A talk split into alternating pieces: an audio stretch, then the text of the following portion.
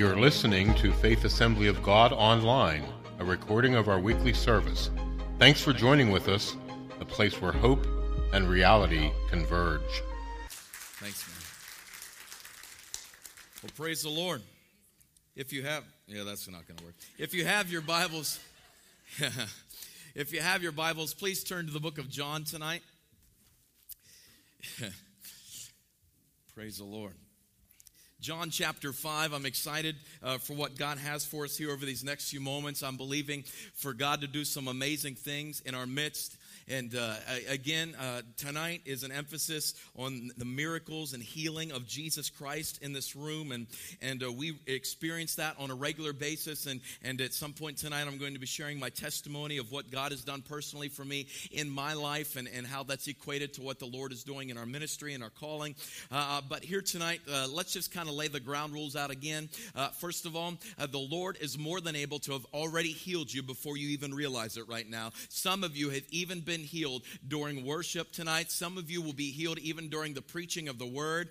And again, if God happens to touch you, and just like the woman with the issue of blood, uh, she knew in her body she was made whole. If that happens to be you, uh, listen, you just go ahead and jump up and start running around giving God all the glory and honor. And Pastor Bill and I are going to get right behind you, shouting down and, and, and giving God praise tonight. So let's let God have his full reign and authority in this room. If you're here tonight and you're a visitor, I want to say a great big thank you for coming out tonight. And uh, uh, again, thank you for those of you that are uh, in your giving. Uh, it's just an, it's it's kind of humbling to know how the Lord provides for us on a, on a weekly basis. It's just crazy how big God is. And and uh, for the last ten years, as we've done that and went from place to place and never required a set amount of dollars or anything like that, God has been so good. Uh, never missed a bill. What a good God I serve. So, I mean, if you have your Bibles, John chapter five. Now listen.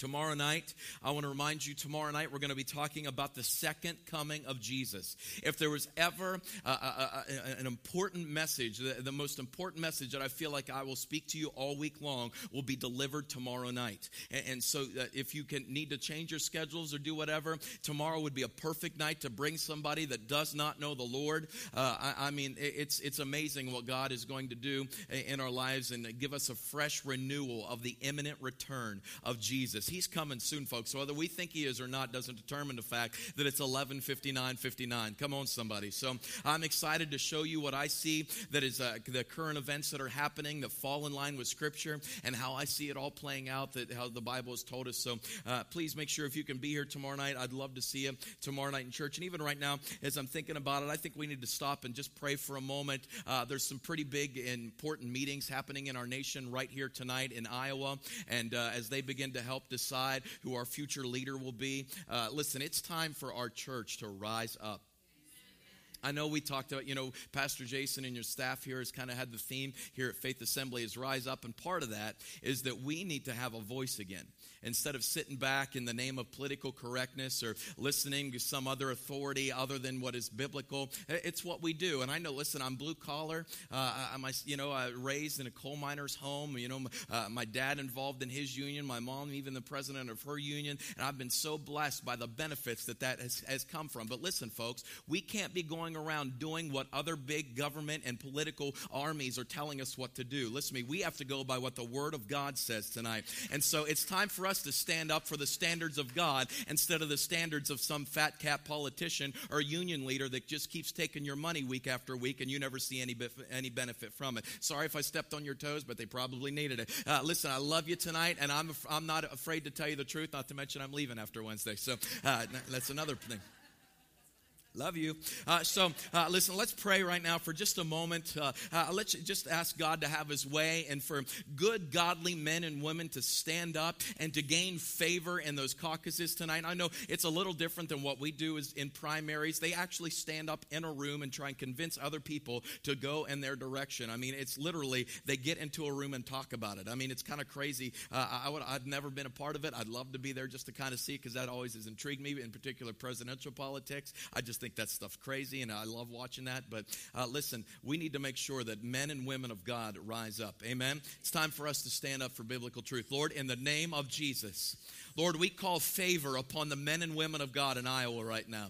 Uh, uh Lord, may there be clarity, uh, uh Lord, and, and just uh, a way, Lord, not may, may not eloquence of speech prevail tonight, but may the favor and the anointing of God Almighty prevail in Jesus' name. Lord, I know, Lord, you have blessed us with a wonderful nation. This is still a great nation. We thank you for it, God. And Lord, I pray now that your bride would rise up and stand up and be that shining city set on a hill in the name of Jesus Christ. God, thank you for what you've done. Lord, thank you for what you're going to do. Thank you for the prosperity and, the success that you've given to our nation. Lord, I pray that we would honor you, that we would bless you, that America would bless God. Thank you for all you've done in Jesus' name. And everybody said, Amen. Amen. I think it was Ronald Reagan that said, uh, uh, uh, "A nation, uh, what is it? Help me out, Pastor Bill. You're political with me. One nation, uh, a nation that's uh, not under God is a nation gone under. Something like that. That sound about right? I'll say I said it. How's that go? I'll get Ronald Reagan off the hook. John chapter five tonight. John chapter 5, starting at verse 1. And uh, here we go. I'm telling you, this is going to be a wonderful night in the presence of God. And we're going to gather around these altars in just a few moments. John chapter 5, starting at verse 1, reading from the New International Version. And if you would tonight, would you stand again for the reading of God's word as we've been accustomed to over the last day or so? Uh, John chapter 5, starting at verse 1. John chapter 5, starting at verse 1. If I haven't said it enough yet, John chapter 5, starting at verse 1. Capítulo 5, it says, Sometime later, Jesus went up to Jerusalem for one of the Jewish festivals. Now, there is in Jerusalem, near the sheep gate, a pool, which in Aramaic is called Bethesda, and which is surrounded by five covered colonnades. Here, a great number of disabled people used to lie the blind, the lame, and the paralyzed. One who was there had been an invalid for 38 years. When Jesus saw him lying there and learned that he had been in this condition for a long time, he asked him, Do you want to get well? Sir, the invalid replied, I have no one to help me into the pool when the water is stirred. While I'm trying to get in, someone else goes down ahead of me. Then Jesus said to him, Get up. Pick up your mat and walk. At once the man was cured. He picked up his mat and walked. The day on which this took place was a Sabbath. And so the Jewish leaders said to the man who had been healed, It is the Sabbath. The law forbids you to carry your mat. And I love religious people. But he replied, The man who made me well said to me, Pick up your mat and walk. So they asked him, Who is this fellow who told you to pick it up and walk? The man who was healed had no idea who it was, for Jesus had slipped away into the crowd that was there. Later, Jesus found him at the temple and said to him, See, you are well. Stop sinning, or something worse may happen to you. The man went away. This guy's unreal. The man went away and told the Jewish leaders that it was Jesus who made him well. Let's pray. Father, one more time tonight, would you release the power of your written word into our lives? Lord, in the strong name of your Son Jesus, may all fear be cast out of this room by your perfect love. And Lord, may faith arise in our souls right now. Lord, I come against every spirit of infirmity. The Lord rebukes you uh, in the name of Jesus. And I declare the healing and freedom of God loose in this room right now. Thank you, God, for all you've done. Lord, may you receive the glory and the honor that is due your name and you alone. In Jesus' name. And everybody said, Amen. Amen. God bless you. You may be seated tonight. So here, listen to me. I, I, uh, here we're gonna. I'm gonna talk very quickly tonight, and uh, and so I need you to listen quickly because I want to get around the altar and watch the Lord do some things and, and, how He works in our lives. But here tonight we're going to. It's talking about a story from the book of John where Jesus comes into Jerusalem during one of the Jewish festivals, and He comes to a place called Bethesda. This little pool that was there, and, and this name of the pool was called Bethesda. Now this is important, and this is where we're getting our starting place and where we're going to launch from, uh, the pool Bethesda. Now, the word Bethesda, how many know names have meanings? You with me? Names have meanings. And so the word Bethesda has a meaning as well. In Hebrew, anytime you see the word Beth, it literally means house. House. Okay? So the word Beth means house. So even at any time you look throughout scripture and uh, in the different cities and different towns that are named uh, uh, that start with Beth, it means it's a house of something. So for instance, uh, in the city of David where Jesus was born was called what? You all flunked Sunday school, didn't you? There's like three of you that passed. Come on. And Jesus was born in the city of David called what? Bethlehem, right? Beth meaning house. Uh, Lehem is part of the Hebrew word meaning bread. So the bread of life, Jesus, was born in the house of bread, Bethlehem. You following me so far? So that's kind of how we're going with this tonight. And here Jesus comes to this pool called Bethesda, Beth meaning house, and the Hebrew word Kesda meaning mercy or grace. And, and so tonight we, we're talking about Jesus coming to a place called the house of mercy, Bethesda, Beth Kesda, meaning the house of mercy. Listen, tonight in the name of Jesus, I love the name Faith Assembly. Uh, I love that how it was started some 36 years ago in 1979. Uh, what was it? Uh, uh Pogie? Yes, I got it right. Uh, uh and uh, the Lord used him, and then, uh, of course, uh, brought Pastor Don Emmel here for so many years, and then Pastor Steve Sparks, and now you have the wonderful Jason Lamer, Reverend Doctor Bishop, whatever. I, does he make you kiss his ring like he makes me kiss his ring? Uh, uh, but uh, uh, just a good, uh, you know, listen, you, you have a wonderful heritage here. I love the name Faith Assembly, but for just a moment, uh, here for the next few moments, I am going to declare that this place is now called Bethesda. This is now named the House of Mercy. So we're going to have a little business meeting to have a little temporary changing of the name for the next few hours. Let's just say go until midnight, just to give God some time. Uh, uh, but, uh, uh, uh, uh, but but let's change. I, listen, I, I, call this meeting into order. Pastor Jason, you're no longer the chairman of the board. That's going to be me. Thank you very much for stepping aside. And here I am. I call this meeting into order. Do we have a quorum? Yes, we do. I see a number of hands. Thank you so much. I all say that you're members, so you all have voting rights. Here we go. Let's have our own little caucus right here and right now. Let's change the name from Faith Assembly to the House of Mercy until midnight tonight. All those in favor say aye. All those opposed, like sign, good. So the house, the measure passes. Uh, uh, is now named the House of Mercy. Uh, meeting adjourned. It's all over. So listen, for the next few moments, we are here in the House of Mercy. This is the place, the Bible says, where the blind, the lame, and the paralyzed can come. These for those of us that are maybe hurting and tired and weary. Uh, life has not been fair. The circumstances that surround you, uh, the situations that come upon you, ha- have taken you and worn you down, worn you thin, even in your physical body, maybe even spiritually or mentally and emotionally. Uh, maybe you feel, like, whoa, Tim, slow down. I can't get it. Just wait with me for a minute. I'm getting excited here. Uh, listen to me. This is the place where we can come and find the mercy, the refuge of God. This is the house of mercy. If you've never felt safe before, I pray right now in the name of Jesus that you would feel the loving arms of a heavenly Father wrap around you and feel the warm embrace of the safety of God Almighty. He's going to hide you in the cleft of his rock tonight, and you are going to enjoy the love of our God. So look, uh, uh here as we go to that, what's it? What does it mean? What does it mean to come to the house of mercy? What does this all put together? How are we getting there tonight? Well, just look at this with me again in John chapter five, verse one. It said again, sometime later, Jesus went to Jerusalem during one of the Jewish festivals. Now, there is in Jerusalem near the sheep gate a pool, which in Aramaic is called Bethesda, and it's surrounded by five covered colonnades. Here, a great number of disabled people used to lie the blind, the lame, and the paralyzed. Now, you're going to notice if you start paying attention, uh, uh, listen, it, jumps from verse 3 to verse 5. How many have paid attention? You notice that right now. Now, if you're reading a good old 1611 King Jimmy English again, come on, don't you love him? You know, don't you love that guy? Uh, at least, you know, uh, uh listen, uh, you'll notice that verse 4 is in there, and it would say something like this that an angel would come and stir the waters, and the first one to get in got healed. Okay? So look, that uh, it didn't make that verse wrong, uh, uh, but what they've come to find out again in the older manuscripts, kind of like what we talked about last night in the passage of scripture where it said Jesus was moved with compassion when he touched a leper, but really it was more like Jesus was indignant. How many remember me talking about that last night? Come on, tell me. Tell me I reached some of you. Come on, hallelujah. I'm reaching two people, Pastor Jason. Woo, good meetings. Listen, uh, uh so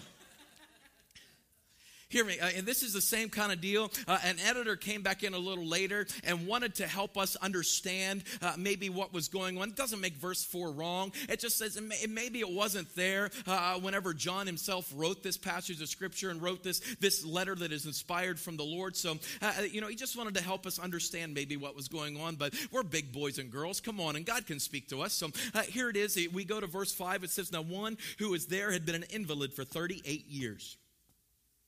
When Jesus saw him lying there and learned he'd been in this condition for a long time, he asked him, Do you want to get well? Listen, when Jesus saw him lying there and learned that he had been in this condition, hear me tonight. The mercy of God conquers our conditions. I want to be very clear about this tonight. The mercy of God conquers our conditions. You say, well, why does God's mercy conquer our conditions? Well, I want you to understand something. God's mercy means this that He can't help Himself but help us. Regardless of who we are and where we come from and uh, all the different things that we think are important in the status of our life, listen to me, God can't help himself but help us. That's the mercy of God. And his mercy is so good that it conquers our temporary, an eternal God can easily conquer temporary uh, conditions. You hear me tonight? Uh, let me maybe explain this and unpack this for you again. Here it said Jesus went to Jerusalem during one of the Jewish festivals. Many scholars, including myself, which I don't know if I'm a scholar or not, uh, but uh, this was, many believe that this was probably during uh, uh the nearing, nearing the festival and even the Day of Atonement and all that's going on in and around that. And I'm going to explain to you why I believe that in just a moment. It says that that he there in near Bethesda was near a sheep gate. A sheep gate. Bethesda was this pool that was located inside of the sheep gate. Now, now listen to me tonight. Uh, again, this Aramaic word Bethesda, meaning house of mercy, was this little pool was located inside of the sheep gate. Now, it goes on to say that it was surrounded by five covered colonnades. Five covered colonnades. I say, I don't know about you, but this strikes me as odd for a moment. Have you ever seen a five sided pool in your life? Think about it. Anybody? Anybody work in a Pentagon? No, because they don't have one there either. Listen, I've never seen, I've never in my life seen a five-sided pool. So maybe let me explain to you what this five-sided pool looked like. Will you count it with me tonight? Come on, just just humor me for a minute. Let's act like we're back in kindergarten for a second. You ready? Let, let count these numbers with me. I'm going to be like my little Vanna White here. You ready? Here we go. You ready? One. Come on, go with me. One, two, three Four. Uh oh. Where's numero cinco? You know? Donde? Where'd it go? Where is it? Number five was actually cut right through the middle.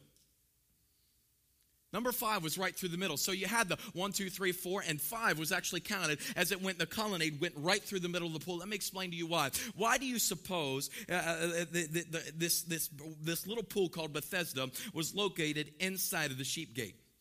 Well, first of all, let's think about this. What do you suppose was outside of the sheep gate? Come on. Come on. Come on. Can't pull the wool over your eyes, can I? They're sheep. They're sheep. It behooved me to say that. Sorry, I didn't mean to do that. Uh, listen, nothing sheepish about you. There were sheep outside of the sheep gate. Okay, and so what would happen? This Hebrew, this Hebrew uh, pool, this this pool called Bethesda, was actually used as what was called a mikvah. A mikvah. Isn't that a fun word to say? Come on. This is a word you've always wanted to say in church, but you've never had the opportunity to say it. I'm going to count to three. Everybody's going to say it. You're going to feel good. Ready? One, two, three. Don't you feel better? Listen, this Hebrew word mikvah, uh, this was actually a cleansing pool that they would use, that the high priest, the Levite, the, uh, uh, the temple workers, they would go and they would go out into the sheep market that was located outside of the sheep gate. Come on, somebody. And they would find the purest lamb, the purest sacrifice they possibly could. And they would bring that lamb back through the sheep gate, that's right, into this place called the Pool of Bethesda. Now, this is why is it so important that it was a five-sided pool? Because the top side of the pool was there was a fresh spring that supplied water to the top side of the pool. And they would bring that lamb into the top side of the pool and they would begin to cleanse that lamb and wash that lamb off and trying to make it as pure and presentable as they possibly could for their sacrifices and their rituals and all that was involved with what they needed to do. And as they would do that, because there was a five a fifth side that went down through it, that fresh spring would begin to bubble over and all the impurities instead of staying in the water right around the lamb. Come on. How many of you have ever put your toddler in the bathtub? Y'all know where I'm going with this right now, right? And then you you let the water out. And there is a scum there that you should I mean you're just ashamed that it was on your child. Come on, are you following me? I mean, you've got to get Comet and an SOS pad and everything else. You, you got to get a good steel wool and scrub that baby down. Uh, uh, listen, you know, this is why there was a fresh spring because it would take those impurities and let it flow away that would make that lamb kosher, that would make that lamb presentable and pure so they could take it. And it's that, that high priest, listen to me, that high priest would go and he would get that, that, that, that lamb and as he made it pure, he would go and begin to prepare that lamb. And, and we know that they would end up uh, uh, uh cutting that lamb open as, as they, you know, killed it and, and they would take the blood of that pure lamb, and the high priest would go into the center of the temple that was known as the Holy of Holies. We talked a little bit about this Monday or Sunday morning. As that high priest would go into the middle of this, this, this their temple, uh, there in the middle of the temple was a room called the Holy of Holies. And in the middle of the Holy of Holies was something called the Ark of the Covenant, this huge golden box uh, uh that, that, that signified the presence and the glory of God Himself. And on top of the Ark of the Covenant were these two huge angels, and their wings were outstretched outstretched over top of it. And that high priest would go into the center uh, uh, of that Holy of Holies as the presence of God would fill that room. He would take the blood of that pure lamb and go to the center of that, the Ark of the Covenant, where those two angels were spread out. And on top of those two angels was something known as, come on, the mercy seat. You following me? And there on that mercy seat, he would sprinkle the lamb of that pure, uh, uh, uh the blood of that pure lamb uh, to, to wash away, to, to, to, to cover the sins of Israel uh, uh, for the next year. Listen, you say, well, what does this have to do with Jesus learning our conditions and conquering our conditions? Listen to me tonight. I want you to understand something. Jesus is the Lamb of God. He's the Lamb of God. You, if you wanted, you could turn back uh, uh, earlier in John chapter 1, around verse 29. John the Baptist is having a service at Riverside Assembly of God and dunking people under and having a good time. And all of a sudden, Jesus comes walking down on the side of the Jordan near Bethany. And, and there, uh, Jesus comes walking down, and John the Baptist, all of a sudden, his spirit leaped up inside of him. It was almost the same as whenever he was inside of his mama's tummy, and Jesus was inside of his mama's tummy, Mary, who they were related as they got close together. The Bible says that when, G, when John the Baptist inside of his mom's tummy got close to Jesus that was inside of Mary's tummy, that John the Baptist inside of his mama's tummy went like that. Just had a little. You know what I'm saying? Just have one of those little moments right there. You know, how many of you ever had one of those little moments right there where you're just like, woo, ooh, that's good, you know? How many, come on, how many, that's, and that's exactly, all of a sudden, that same spiritual feeling, all of a sudden, begin, and by the way, doesn't that, doesn't that show you right there that a child inside of a mother's womb already has a spirit which makes them alive? Come on, somebody, do I need to go any further? But hear me tonight. Here, Jesus steps in Jesus steps in and he comes walking, and all of a sudden, the, John the Baptist looks up and says, Behold, the Lamb of God who takes away the sins of this world. Listen to me. Jesus is the Lamb of God who can wash away our sin and our condition and our impurities. He was pure, his blood was pure. He lived a spotless and a holy life. And when his blood was shed, listen to me, eh, the Bible, you say, Well, how does he, how could he conquer our conditions? How does this all work? Well, let me show you a little bit further. Isaiah 53, verse 3 says this Jesus was was despised. Isaiah 53, he was despised and rejected by mankind, a man of suffering and familiar with pain. Wow. By the way, this reminds me, if you like using the YouVersion Bible app, our notes are up there again tonight. Sorry, I forgot to remind you that. He was despised and rejected by mankind, a man of suffering and familiar with pain. Like one from whose people hide their faces, he was despised, and we held him in low esteem. Surely he took up our pain and he bore our suffering, yet we considered him punished by God, stricken by him, and afflicted. But he was pierced for our transgressions, and he was crushed for our iniquities. The punishment that brought us peace was on him, and by his wounds we are healed. Watch this now. We all, like sheep, have gone astray.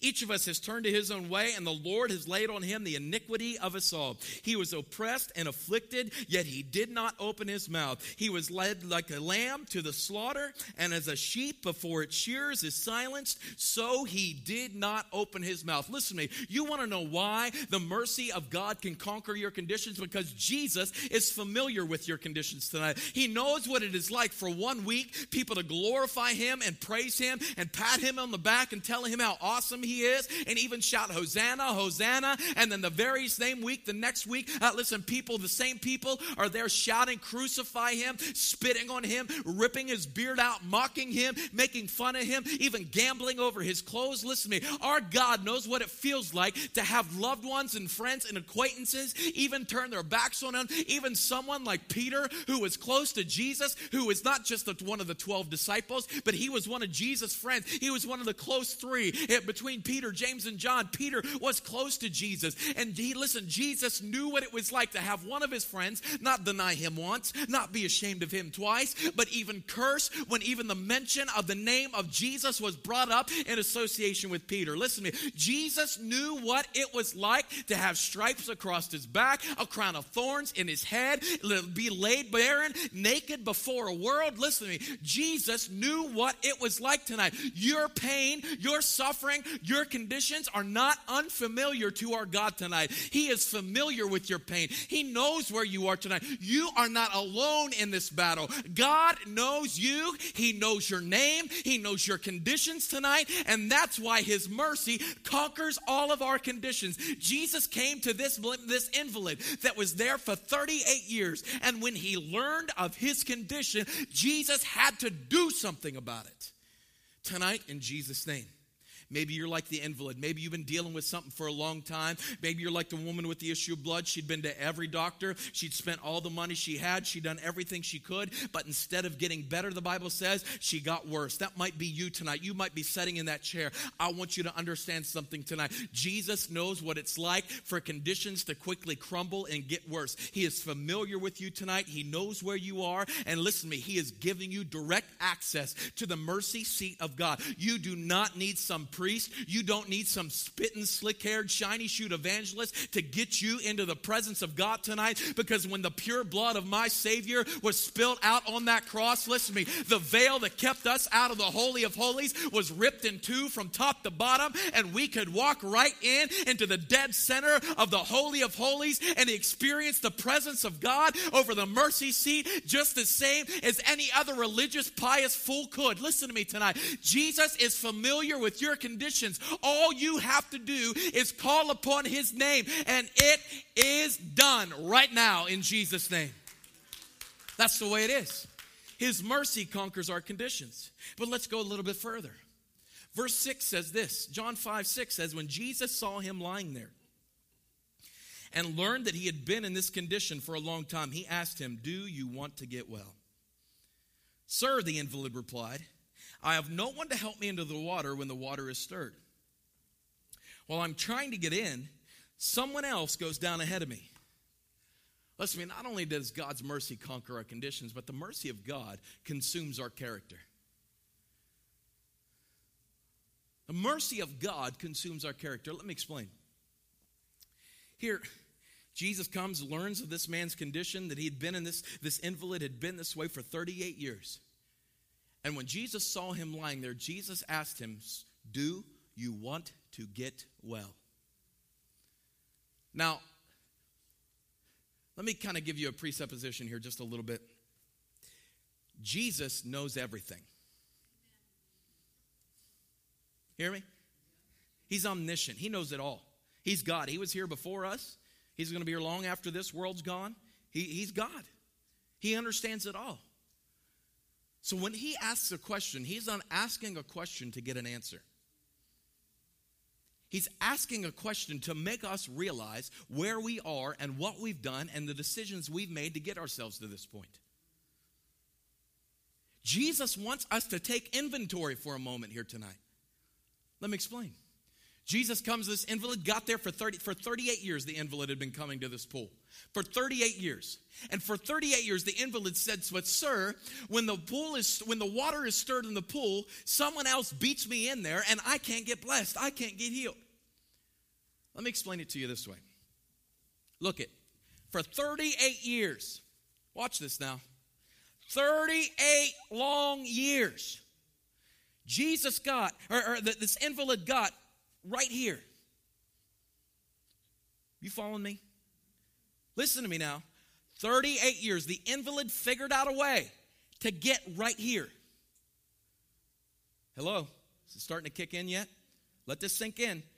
And for 38 years, he couldn't figure out how to do this. Watch. It's theological, deep. Watch, watch. 38 years. Y'all didn't get that. Let me try this side for 38 years. He got right here. 38 years. He figured out how to get to the edge of the pool. And for 38 years, instead of just rolling on in, he was too busy fixing his eyes on everybody else, looking for an excuse. Because here's what we often do listen to me. When we have conditions, we allow our conditions to define our character. You don't believe me? The invalid has been healed for 2,000 years. I still don't know his name, and we call him an invalid. It's even in the Bible. How about the woman with the issue of blood? Same thing. Don't know her name. We label ourselves the divorced one. We're the diabetic, we're the addict, we're the recovering alcoholic. We're this, we're that. We're the one in debt. We're the failure. We're the one that's cheated. We're the, you know, uh, we're the liars. We're the, we, we label, we allow ourselves to, because here's what we do. Listen to me, and I want to be very sensitive about this, but I want you to be free from this tonight. Because many of us in Christian world, this is how we get our identity. Uh-oh. About to get real for a minute. This is how we get our identity because this is how our name gets on the prayer chain. And we're afraid we're never going to get mentioned unless we're getting mentioned in some kind of, you know, uh, self-pity and, you know, uh, uh, some, some glorified, you know, prideful humbleness that we try and come up with in and of ourselves. It's, you know, some kind of passive-aggressive Christianity thing, you know. Uh, you know, my, my little kid does this stuff. You know, little Hudson, you know. You know, hey, daddy, boy, I sure would love some chips. How about you? Would you, would, would you like some chips, daddy? I sure think chips would be good right now. Son, why don't you just ask for them? be as passive aggressive, sissy garbage stuff. You know, I don't, listen to me. I, I'm not serious. You have not because you ask not. Stop allowing your conditions to define who you are. The, the, your failures do not, listen to me. If you have confessed with your mouth Jesus is Lord and you believe in your heart that He is God, listen to me. That old junk is gone. It's dead. It's over with. And you say, Oh, I'm still dealing with it. You might still be dealing with it, but honey, this is not your home.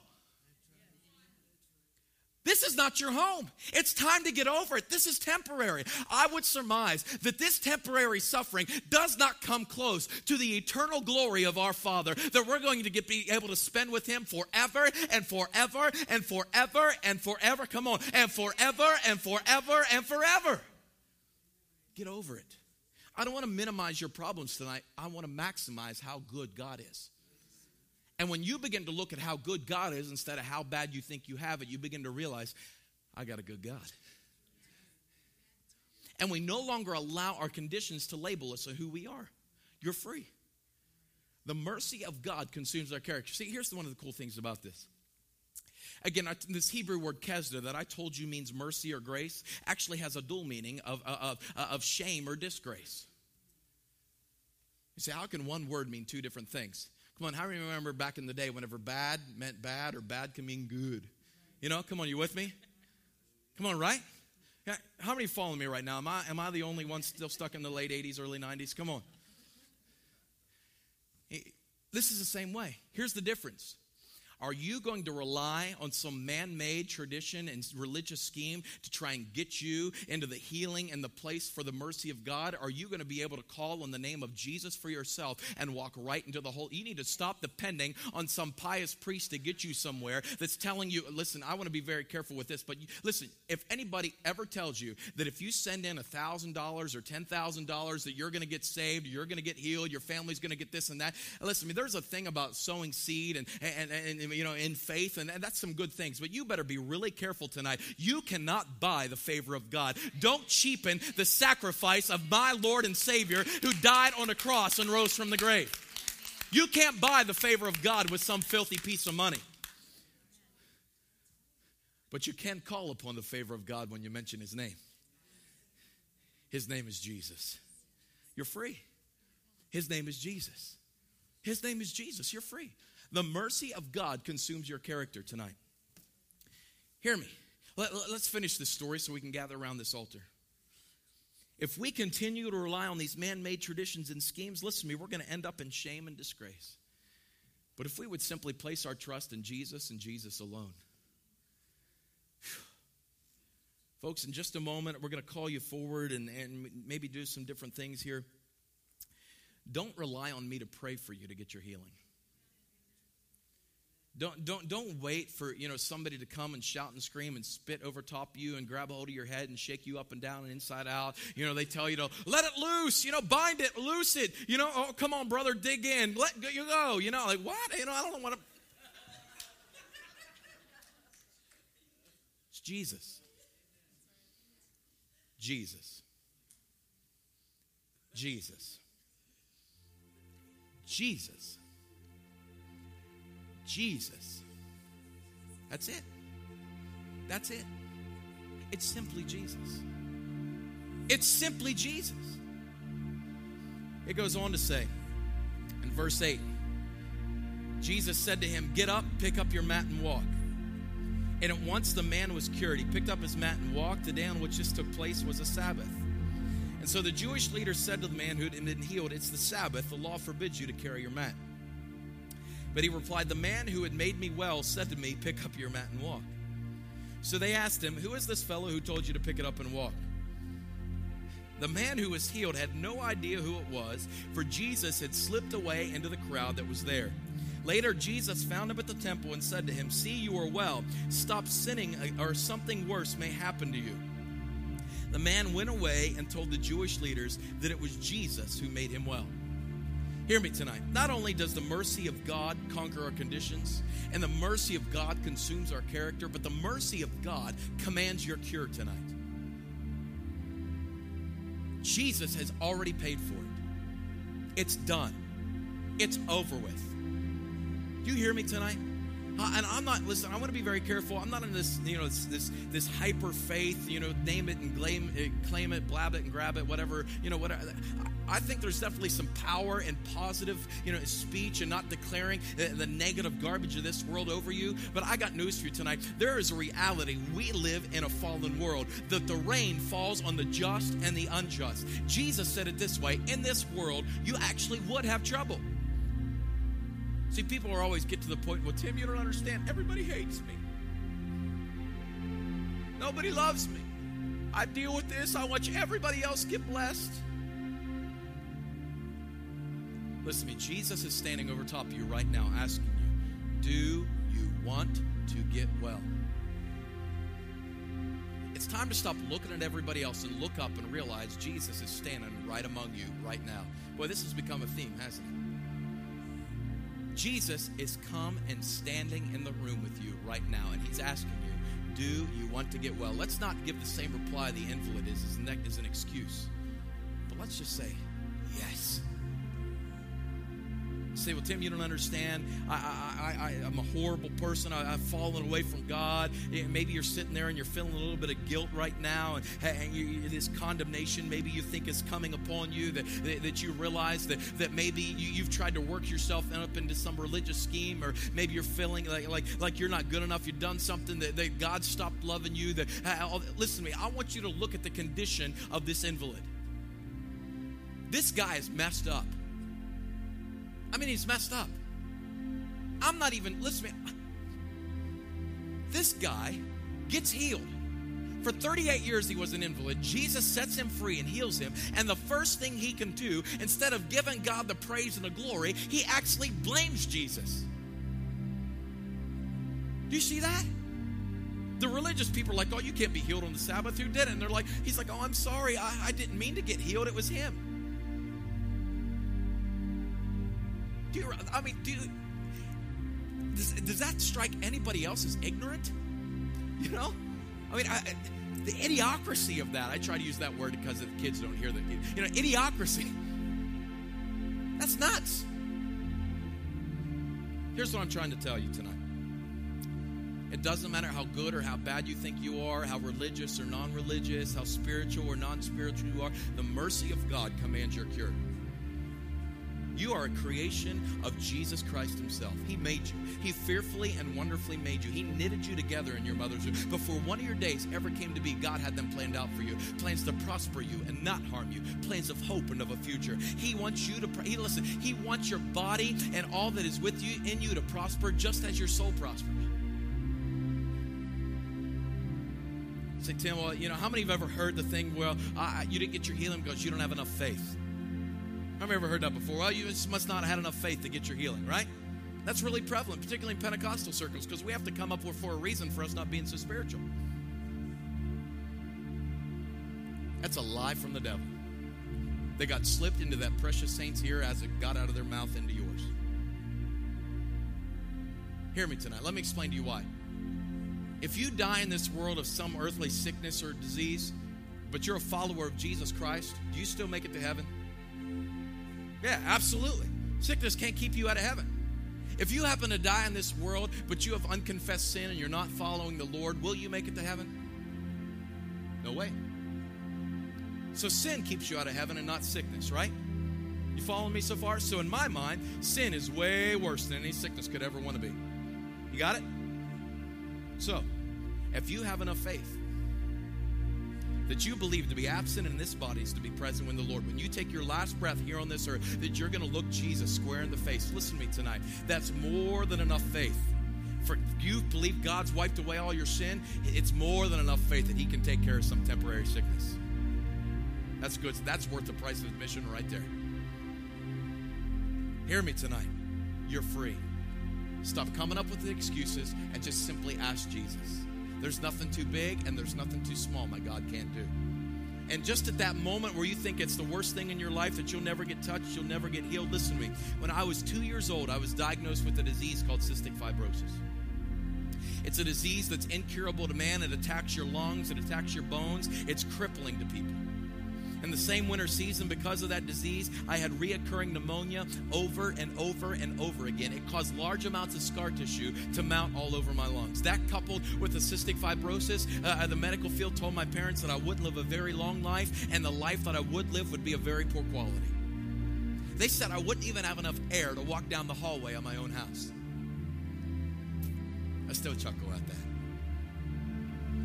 Well, my parents brought me forward in a church much like this one on an Easter Sunday 34 years ago. And they brought me forward there, and the pastor and some of the people anointed me with oil, as is, as, as is described in the book of James. That if any among you is sick, that bring them forward, and the elders of the church to anoint them with oil, and the prayer offered in faith will make the sick person well, because the prayers of the righteous they still availeth much. But listen, that day I didn't levitate. Listen, I didn't start like levitating out of my parents' hands. There wasn't a voice that came down out of heaven that said, This is Tim in whom I'm well pleased. Like none of that stuff happened. There wasn't any doves or angels or any of that kind of stuff. But what began to happen, listen to me, as treatments begin to go on and medications and everything and, and checkups, the doctors begin to go, listen, stuff isn't reacting in your son's body the way it's supposed to. We need to figure this out. We better run some more tests. I love it when they got to run more tests. They go in, take x rays, do blood work, and everything else. Come to find out that every piece of scar tissue had disappeared off of my lungs, and every ounce of cystic fibrosis had been driven out of my bodies. Listen to me tonight. With borrowed breath, I lift up to you a Jesus who conquers your conditions, He consumes your character. You are no longer labeled by your problems anymore. You are an heir and a joint heir with Jesus Christ. You are no longer the tail, you are now the head. You are more than a conqueror in Jesus' name. You go from the end of the line to the front of the line. You go from begging for crumbs under the table to sitting at the seat of honor right beside my Savior. Hear me tonight. You are free. The mercy of God commands your cure right now. In Jesus' name, be healed. That's it. It's just like that. Just last Saturday night, I was given the altar call for salvation. This fella come right up. The Lord told me right to go. I went right over and prayed for him. There was, I don't know, honey, how many people fit in that church? Eight, nine hundred, something like that. And they're all packed in there. And I go right over and I pray for this guy. He wore super thick glasses. And when he took his glasses off, his eyes would like shake, just wouldn't stop shaking. And even with his glasses on, he could not read anything. So I had him, I, he, I had him take out my phone, and I opened up the Bible app. You know, it's obviously in the Spanish version. And I had him open it. This was back in, in, in Masaya, Nicaragua, last Saturday night.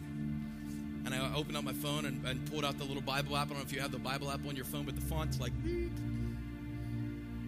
he looks at it. I said, "Go ahead and read it." I said, "Take your glasses off too."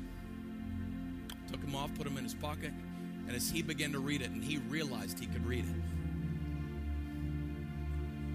I tell you, he melted in the presence of God, and the church went berserk. Just a few moments later, there, this happened on this side of church. Just a few moments later, that she was over on this side. This lady all of a sudden started screaming to the top of her lungs. At first, I thought it was like a demonic something or other. I was going to go have to bind, loose, buke, rebuke, do all kinds of stuff, you know, and call the popos. I didn't know what was going to happen. She, wow!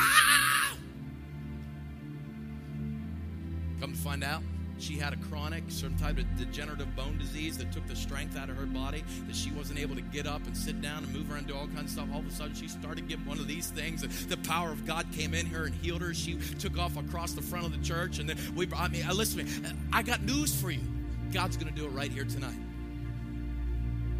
But the greatest miracle of them all has nothing to do with temporary pain and sickness here, but has everything to do with your eternal destination. Because the reality of it is this, ladies and gentlemen, you're going to live forever. The question is where? In the bliss of heaven or in the fire of hell? The choice is yours.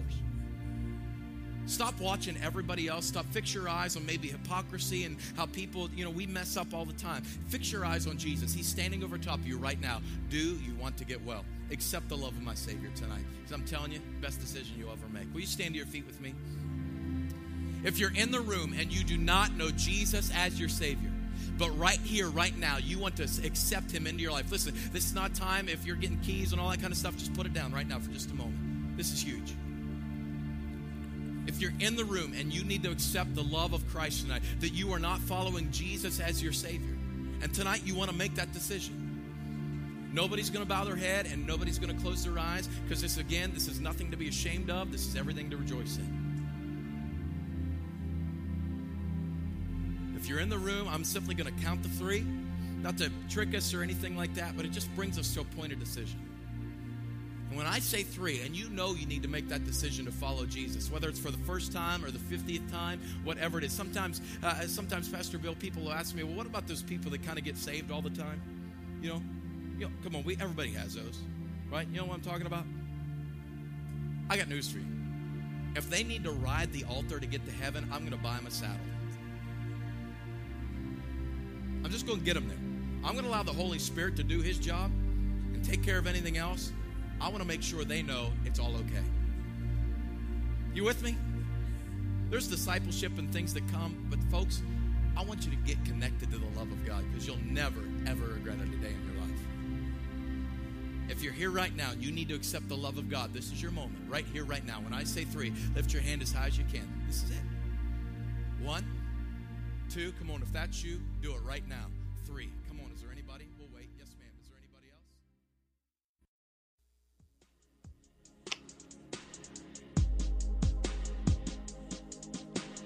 else? Thanks for listening. Tune in again next week.